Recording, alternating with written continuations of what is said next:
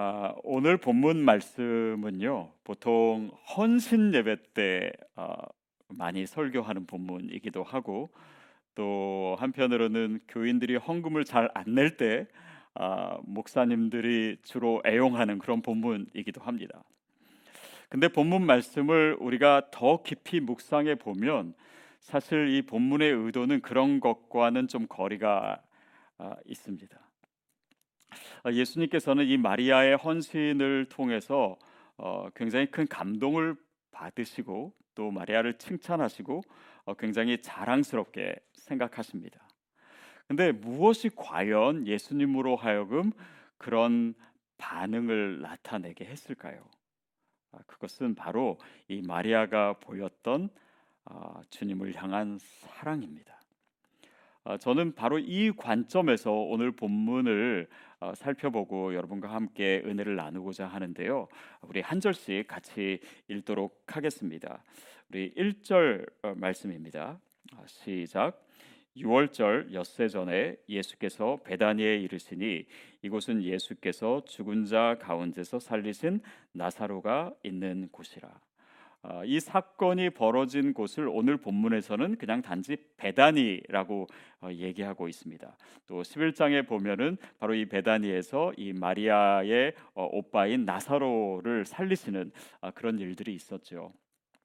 자, 근데 이 장소에 대해서 이그 마가복음 또 마태복음은요, 그 베다니에 있는 문둥이 시몬의 집이다 이렇게 얘기하고 있습니다. 그리고 어, 이 사건이 이제 사복음서에 다 기록이 되어 있는데 아, 누가복음에는 또 하나의 정보가 있습니다. 아, 그것은 어, 그 문둥이 시몬이라고 표현은 안 되어 있지만 아, 그곳이 한 바리새인의 집이다라고 얘기하고 있어요. 그러니까 우리가 이런 여러 정보를 종합해 볼 때 아, 이 베다니에 있는 문둥이 시몬의 이 시몬이 문둥병에 뭐 걸렸 었겠죠. 그리고 그 사람이 바리새인이었다라고 하는 것을 우리가 추측할 수가 있습니다. 아, 그리고 3절 말씀입니다. 3절에 이제 마리아가 나오죠. 같이 읽겠습니다. 아, 마리아는 지극히 비싼 향유 곧 순전한 나드 한 근을 가져다가 예수의 발에 붓고 자기 머리털로 그의 발을 닦으니 향유 냄새가 집에 가득하더라. 아, 마리아 얘기가 나옵니다. 마태복음과 마가복음에서는요 그저 한 여인 뭐 이렇게 어, 표현되어 있습니다. 그런데 누가복음에는 뭐라고 나와 있냐면 아, 죄인인 한 여자 이렇게 표현해요. 그래서 사람들은 아, 추측하기를 아마도 이 마리아가 창녀였을 것이다라고 얘기합니다. 뭐 확실하진 않지만 아, 그럴 가능성도 어, 배제할 수는 없습니다. 아, 오늘 이제 요한복음 에서는 뭐 이 마리아를 이제 그 11장의 사건과 아, 연결해서 얘기하고 있고 마리아가 정확히 누구인지에 대해서는 얘기하고 있지 않지만 어, 역시 이 사복음서를 종합해 볼 때 이 마리아가 어, 창녀였을 수도 있고 또 죄인이라고 하는 것은 확실한 것 같고 또 어, 그런 상황이 이제 어, 바로 오늘 본문에 나타나고 있습니다. 자 이것이 왜 중요하냐면 죄인인 여자 어쩌면 창녀인 이 여인이 바리새인의 집에 들어간 거예요. 어, 그 자체로 예사롭지 않습니다. 어떻게 보면 이 여인에게 있어서는 자기의 죄가 가장 적나라하게 드러나는 곳입니다. 자기를 정죄하는 곳이 있는 곳입니다. 뭔가 사람들의 시선이 가장 따가운 곳이고 정말 자기의 자존감이 다 아, 내려지는 그런 상황 가운데로 이 여인이 들어가게 된 것입니다. 아, 무엇이 마리아로 하여금 그 바리새인의 집에 들어가게 했을까요? 저는 그것이 바로 오늘 본문을 해석하는 아, 중요한 키가 열쇠가 되지 않나 싶습니다. 아, 그것은 사랑이었습니다. 자기의 죄를 용납해 주시고 자신을 사랑해 주시고 자기의 오빠를 살려 주시고 그리고 자신에게 새로운 삶을 살게 해 주신 그 예수님에 대해서 이 마리아는 사랑하는 마음으로 그 모든 어려운 그런 이 상황에도 불구하고 예수님께로 나아갔던 것입니다. 이것은 단지 저의 해석이 아니라요. 누가복음에 보면은 이것을 예수님께서 좀 더 분명하게 직접 얘기해 주고 계신데요. 누가복음 7장 47절입니다. 함께 읽겠습니다. 이러므로 내가 내게 말하노니 그의 많은 죄가 사하여졌도다. 이는 그의 사랑함이 많음이라. 사함을 받은 일이 적은 자는 적게 사랑하느니라. 아, 그의 사랑함이 많으니라. 마리아가 주님을 그렇게 사랑했기 때문에 그 어려운 상황에도 불구하고 바리새인 집에 들어왔던 것입니다. 그는 이 나드 한 근, 그러니까 한 326g 정도 되는 향유를 비싼 향유를 예수님의 아, 발에 부었습니다. 그리고 눈물로 누가복음에 보면 눈물로 예수님의 발을 씻고 그리고 자신의 머리털로 예수님의 발을 닦았습니다. 그 모든 것이 뭐 그게 얼마나 비싸냐 마리아가 예수님께 뭐 무엇을 드렸냐 아, 그것이 본문의 관심, 예수님의 관심이 아니라 마리아가 보여준 그 모든 행동을 통해서 그녀가 예수님을 사랑했다라고 하는 것을 증거하고 있고 예수님이 바로 그 모습에 감동을 받고 계신 것입니다. 어쩌면은 이런 상황에서 예수님께서 그게 너무 비싼 거고 어쩌면 낭비일 수도 있는 그것을 거절하실 수도 있었지만 거절하시지 않았던 이유는 그녀의 그 사랑이었기 때문입니다. 여러분 우리의 삶에서도요 어, 가끔 좀 부담되는 선물을 받을 때가 있습니다. 근데 어, 그렇게 되면 우리가 거절할 수도 있고 또 안 받을 수도 어, 있는데 때로는 어, 그 선물이 그 선물 자체보다도 그 사람이 준비한 정성이나 사랑을 거절하는 것이 될까봐 그것을 받을 수밖에 없는 상황도 있는 것 같습니다. 아, 제가 영국에서 유학하고 있을 때 아, 제가 이 얘기를 언젠가 한번 어디서는 한 것 같습니다. 근데 어, 그때 이제 IMF 때였고 어, 또 어려운 상황이었고 등록금 내는 것도 어, 힘들었던 그런 때였습니다. 근데 어, 어느 날 통장에 보니까 제 동생이 제가 남동생이 하나 있는데 제 동생이 저에게 송금을 한 거예요. 근데 굉장히 큰 돈이었습니다. 아, 근데 제가 그것을 받을 수가 없었습니다. 왜냐하면 그 당시 제 동생의 상황이 어땠냐면 제 동생이 야구 선수였거든요. 그리고 야구를 굉장히 잘하고 뭐 국가대표도 하고 그러다가 대학교 때 부상을 당해서 운동을 더 이상 하지 못하게 된 상황입니다. 그러니까 그동안 정말 야구만 했기 때문에 뭘 해야 될지 모르는 상황에서 당장 뭔가를 해야 되니까 그냥 허드렛 일들을 했어요. 그리고 그것을 1년 가까이 해서 모아둔 돈을 전부 저에게 보낸 것이었습니다. 제가 그 돈을 받고 너무 아, 마음이 아프기도 하고 부담도 되었습니다. 근데 안 받을 수가 없었어요. 왜냐하면 그 돈을 준비하면서 제 동생이 가졌을 마음이 너무나 느껴졌기 때문입니다. 그 사랑을 제가 거절할 수가 없었어요. 어쩌면 예수님도 비슷한 마음이시지 않았을까 싶습니다. 제가 예전에 한 개척교회에서 전임 전도사로 섬길 때한 어, 성도님이 계셨습니다. 그 성도님은 아, 젊었을 때 혼자가 되시고 아, 그래서 이제 혼자 사시는 분이고 어, 이렇게 꽃꽂이를 하시는 분이셨어요. 그래서 어, 교회에 늘 토요일 날 오셔서 이제 꽃꽂이도 해주시고 그러셨는데 그분이 어느 날 어, 목사님께 어, 자신이 그동안 모아둔 돈을 전부 교회에 헌금하시겠다고 하셨어요. 음, 그때 목사님이 말리셨습니다. 뭐제 기억으로는 여러 번 말리셨던 것 같아요. 그렇게 헌금하시지 마시라고. 근데 어, 그분의 어, 그 믿음을 어, 그분의 고집을 꺾을 수가 없어서 결국은 그분이 헌금을 하셨어요. 근데 결국 그 목사님이 그것을 어, 허락하실 수밖에 없었던 것은 어, 물론 그것이 가능하지도 않았 있었거니와 그분이 주님께 드리는 사랑이었기 때문입니다. 아, 예수님께서 바로 그런 마음으로 어, 마리아의 이 헌신을 어, 받아들이셨던 것 같아요. 물론 제가 뭐 예전에 경험했던 다른 교회 이야기를 했지만 사실은 어, 우리 시드 교회 내에도요 그런 이야기들이 참 많습니다. 어, 그분들이 그것을 다 드러내기를 원하시지 않기 때문에 제가 일일이 어, 말씀드릴 수는 없습니다. 근데 어, 지금까지 2년 동안 오는 동안 어, 그런 헌신과 어떻게 보면 정말 눈물겨운 그런 어, 이 사랑이 어, 참 많았습니다. 그래서 우리 교회 구석구석에 그런 흔적들이 너무 많아요. 여러분 우리가 지금 영상을 보고 있는데도 이 영상 안에 엄청난 헌신이 들어 있습니다. 또 교회 여러분이 뭐 카톡이나 뭐 여러 가지로 보시는 그 디자인 안에도요 정말 정말 큰 헌신과 희생이 있어요. 차세대 아이들이 어, 보는 그런 이 뭐 교육부에서 준비한 것에도 마찬가지고 뭐 미디어 사역에도 그렇고 어, 또 교회 사무실 봐도요 여기 구석구석에 성도님들의 정말 큰 헌신이 있습니다. 우리의 예배에도 있고 또 우리의 홈페이지에도 있고 또 교회 재정에도 그 사랑의 흔적들이 가득 차 있습니다.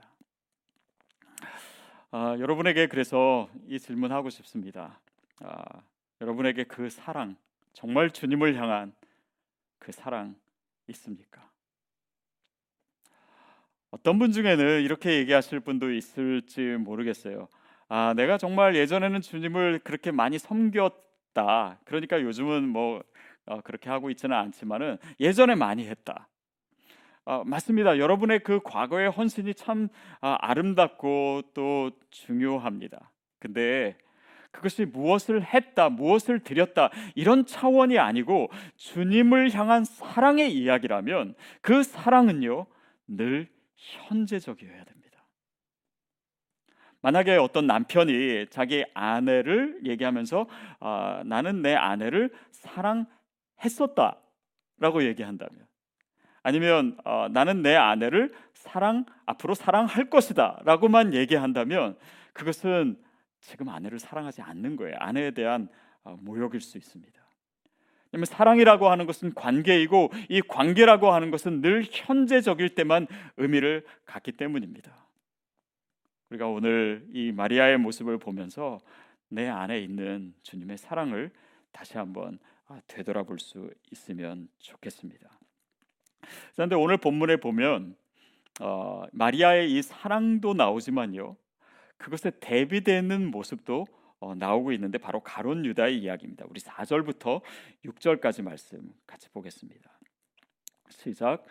제자 중 하나로서 예수를 잡아줄 어, 가론 유다가 말하되 이 향유를 어찌하여 300 데나리온에 팔아 가난한 자들에게 주지 아니하였느냐 하니 이렇게 말하면 말하면 가난한 자들을 생각함이 아니요 그는 도둑이라 돈 괴를 맞고 거기 넣는 것을 훔쳐감이로라 어, 그 마리아의 헌신을 보면서 가론 유다는 이것을 300데나리온에 팔아가지고 가난한 사람들을 도와주는 게 훨씬 낫지 뭐 여기서 다 쏟아부으면 이거 너무 낭비 아니냐라고 얘기하고 있습니다. 그 말은 어떻게 보면 맞는 얘기일 수 있습니다. 어, 뭐 그 말 자체로 가론 유다를 탓할 것은 별로 없는 것 같아요. 그런데 어, 우리가 가론 유다를 알고 또 이 상황에서 생각해야 될 것은 어, 물론 가론 유다가 상식적으로 그렇게 계산하거나 생각할 수는 있지만 지금 예수님께서 집중하고 계신 것은 마리아가 보여준 사랑입니다. 가론 유다는 나중에 예수님을 팔 때 예수님께 거짓 입맞춤을 하죠. 로마 병정들과 짜고 또 그 대제사장 뭐 그 무리들과 짜고 어, 이렇게 내가 입맞춤을 하는 사람이 바로 예수니까 잡아가라. 뭐 이런 이야기가 있지 않습니까? 그러니까 이 입맞춤이라고 하는 것은요 원래 사랑이 전제돼야 되는 것입니다. 사랑이 전제되지 않는 입맞춤 그것이 바로 가론 유다를 설명하고 있는 아, 것입니다. 결국 가론 유다는 예수님을 따르면서 주님을 사랑하지 않은 것입니다.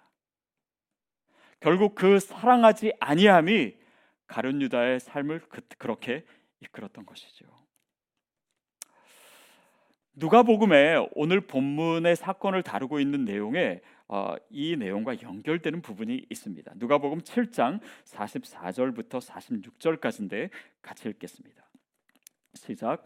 그 여자를 돌아보시며 시몬에게 이르시되 이 여자를 보느냐 내가 내 집에 들어올 때 너는 내게 발 씻을 물도 주지 아니하였으되 이 여자는 눈물로 내 발을 적시고 그 머리털로 닦았으며 너는 내게 입 맞추지 아니하였으되 그는 내가 들어올 때로부터 내 발에 입 맞추기를 그치지 아니하였으며 너는 내 머리에 감람유도 붓지 아니하였으되 그는 향유를 내 발에 부었느니라. 자, 이 본문에서 예수님께서 어, 그 집의 주인은 이 시몬을 약간 책망하고 계신 것처럼 말씀하고 계세요. 너는 내가 들어갈 때 발 씻을 물도 주지 않았다. 또 나에게 입 맞추지 않았다. 또 나에게 감남유도 붙지 않았다. 그러나 이 여인은 어, 뭐 그렇게 감남유를 부었다. 뭐 이렇게 비교하시면서 얘기하시는데 사실 어, 시몬의 관점에서 보면 좀 억울할 수 있습니다. 왜냐하면 어, 발 씻을 물을 드리는 것은요. 구약 시대 족장 시대에는 이 종이 해야 될 의무였습니다. 그러나 예수님 당시에는요 주인이 먼 곳을 여행하고 돌아왔을 때만 어, 종이 발 씻을 물을 준비하는 것이 관례였다라고 합니다. 그러니까 뭐 시몬은 뭐 본인이 그냥 해야 될 일까지는 한 거였을 겁니다. 그리고 뭐 입맞춤이나 또 감람류를 붓는 거 이것은 사실은 뭐 일상에서 이루어지는 일은 아, 아니었을 수 있습니다. 그런데 예수님께서는 그의 행동을 마리아와 비교하고 계시면서 그 뒤에 구절에서 아까 우리가 읽은 구절에서 뭐라고 했냐면 그 마리아의 그의 사랑함이 많음이라 마리아의 사랑을 칭찬하고 계세요. 다시 말하면 시몬은 그냥 리즈너블하게 행동했을 수 있습니다. 그냥 거기까지만 했어도 누구도 비난하지 않을 만한 거기까지는 했어요. 그러나 그 앞으로 더 나아가지 못한 이유는 그에게 마리아와 같은 예수님을 향한 사랑이 없었다는 것입니다. 여러분 우리가 주님을 섬기는 데 있어서 스스로를 어, 생각하게 하는 하나의 기준이 있을 수 있습니다. 그건 뭐냐면 어, 그냥 내가 안 해도 되는 일. 보통 사람들은 거기서 머물 수 있습니다. 그러나 내가 정말 주님을 사랑한다면요. 안 해도 되는 일을 내가 어느 순간 하고 있어요. 누구도 시키지 않고 누구도 비난하지 않는데도 불구하고 내가 주님을 위해서 하고 있습니다. 왜 할까요? 그것이 바로 내가 주님을 향해서 가지고 있는 사랑의 증거이기 때문입니다. 지난주에 저희 사무장 어, 우리 김지루 집사님이 저한테 무슨 서류를 하나 주셨어요. 그게 뭐냐면 요즘 이제 교인 총회를 준비하고 있기 때문에 작년에 우리 성도님들이 헌금을 어떻게 하셨는지 그거를 이제 통계를 내서 어, 저에게 보여주신 것입니다. 근데 제가 그걸 보고 사실 깜짝 놀랐어요. 왜 놀랐냐면 어, 작년에 여러분이 11조로 하신 헌금이요. 2019년 그러니까 팬데믹 이전과 비교해서 30%가 늘었습니다. 정확히 말하면 29.6%가 늘었더라고요. 제가 그 제가 숫자에 굉장히 둔한데 그걸 보고 이게 뭐지? 라는 생각이 들었습니다. 왜냐하면 팬데믹 상황이었잖아요. 우리가 현장에서 만나지도 못하고 온라인으로 여러분이 헌금을 하셨습니다. 그게 아마 익숙하지 않으셨을 거예요. 그리고 팬데믹 상황 때문에요. 정말 어려워지신 분들이 우리 성도님들 가운데 꽤 있습니다. 어떤 분은 잡을 잃으셨어요. 어떤 분은 잡을 잃지는 않으셨지만 거의 일을 못 하실 정도로 어려워지신 분들이 꽤 계십니다. 근데 어떻게 이렇게 11조가 많아졌지? 여러분 11조를 안 한다라고 해서요. 누가 뭐라고 할 사람 없습니다. 우리 교회에서는. 저는 뭐 11조 안 한다고 해서 여러분이 뭐 천국에 못 간다라고 절대 생각하지 않습니다. 제가 작년에 여러분에게 11조에 대해서 뭐 한 번이라도 헌금에 대해서 얘기한 적도 없는 것 같습니다. 근데 어떻게 이 상황에서 이런 결과가 나왔을까? 아마 대부분의 교회들이 그 재작년에 비해서 작년에 헌금이 훨씬 더 줄었을 텐데 왜 이런 결과가 나왔을, 나왔는가? 저에게는 사실 잘 이해가 되지 않았습니다. 그리고 그것이 무엇일까를 계속해서 생각하고 이것을 어떻게 해석해야 되는가. 결국 제 생각이 닿은 곳은 이것은 단지 교인의 헌금이 아니라 사랑이다. 라고 생각하게 되었습니다. 우리가 얼만큼 헌금을 했느냐, 얼만큼 11조를 했는가, 교회에 정말 무엇을 드렸는가, 아, 그것을 넘어서서 정말 이 모든 것 자체가 하나님의 사랑이기도 하거니와 우리가 이 팬데믹의 기간 가운데서도 말씀과 기도로 주님과 계속해서 교제하고 사귀고 주님을 사랑하는 가운데 드러난 하나의 결과이지 않을까 싶어요. 그리고 교회 공동체 안에서 우리가 서로 사랑하게 되고 그리고 이 교회를 향한 사랑이 어, 이렇게 드러난 것이 아닌가 싶고 바로 이것이 오늘 본문에서 예수님께서 말씀하시고자 하시는 것이 우리 교회 가운데 증거로 나타난 것이 아닌가 그런 생각이 들었습니다. 7절 8절 말씀 같이 읽겠습니다. 시작. 예수께서 이르시되 그를 가만두어 나의 장래할 날을 위하여 그것을 간직하게 하라. 가난한 자들은 항상 너희와 함께 있거니와 나는 항상 있지 아니하니라 하시니라. 예수님께서 마리아를 칭찬하십니다.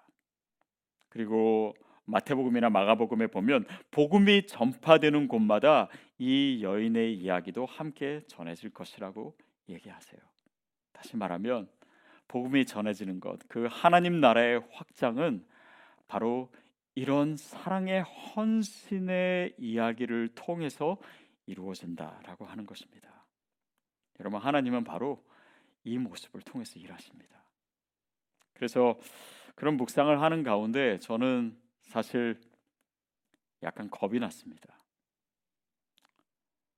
왜냐하면 정말 하나님께서 우리 교회를 통해서 이 하나님 나라를 위해서 그렇게 일하실래나? 아, 물론 우리가 그것을 믿지요. 또 그것을 소망하죠. 그런데 여러분의 이 헌신을 통해서 드러나는 이런 모습이 바로 마리아의 모습과도 같고 하나님께서 그런 성도들을 통해서 그런 교회를 통해서 하나님 나라를 정말 온 세상에 퍼져 있는 디아스포라를 일으키는 이 역사를 진짜 하시겠구나.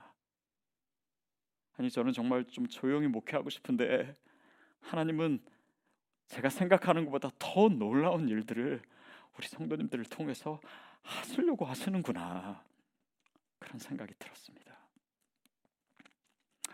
여러분 마리아의 입장에서 보면 그에게는 어쩌면 가장 수치스러운 자리였습니다.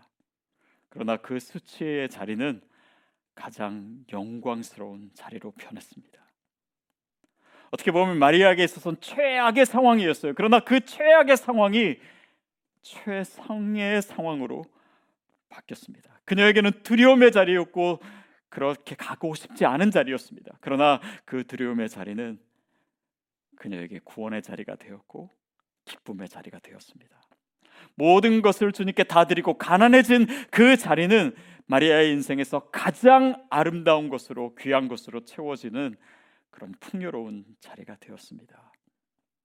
하나님께서 주님을 향한 우리의 사랑이 드러나는 그곳을 그렇게 변화시켜 주시는 우리에게 주시는 약속이 아닌가 싶습니다. 여러분 오늘 이 말씀을 대하며 우리가 다시금 어떻게 살아야 될지를 생각하게 됩니다. 상식적으로 살 수 있습니다. 그냥 계산하면서 살 수 있습니다.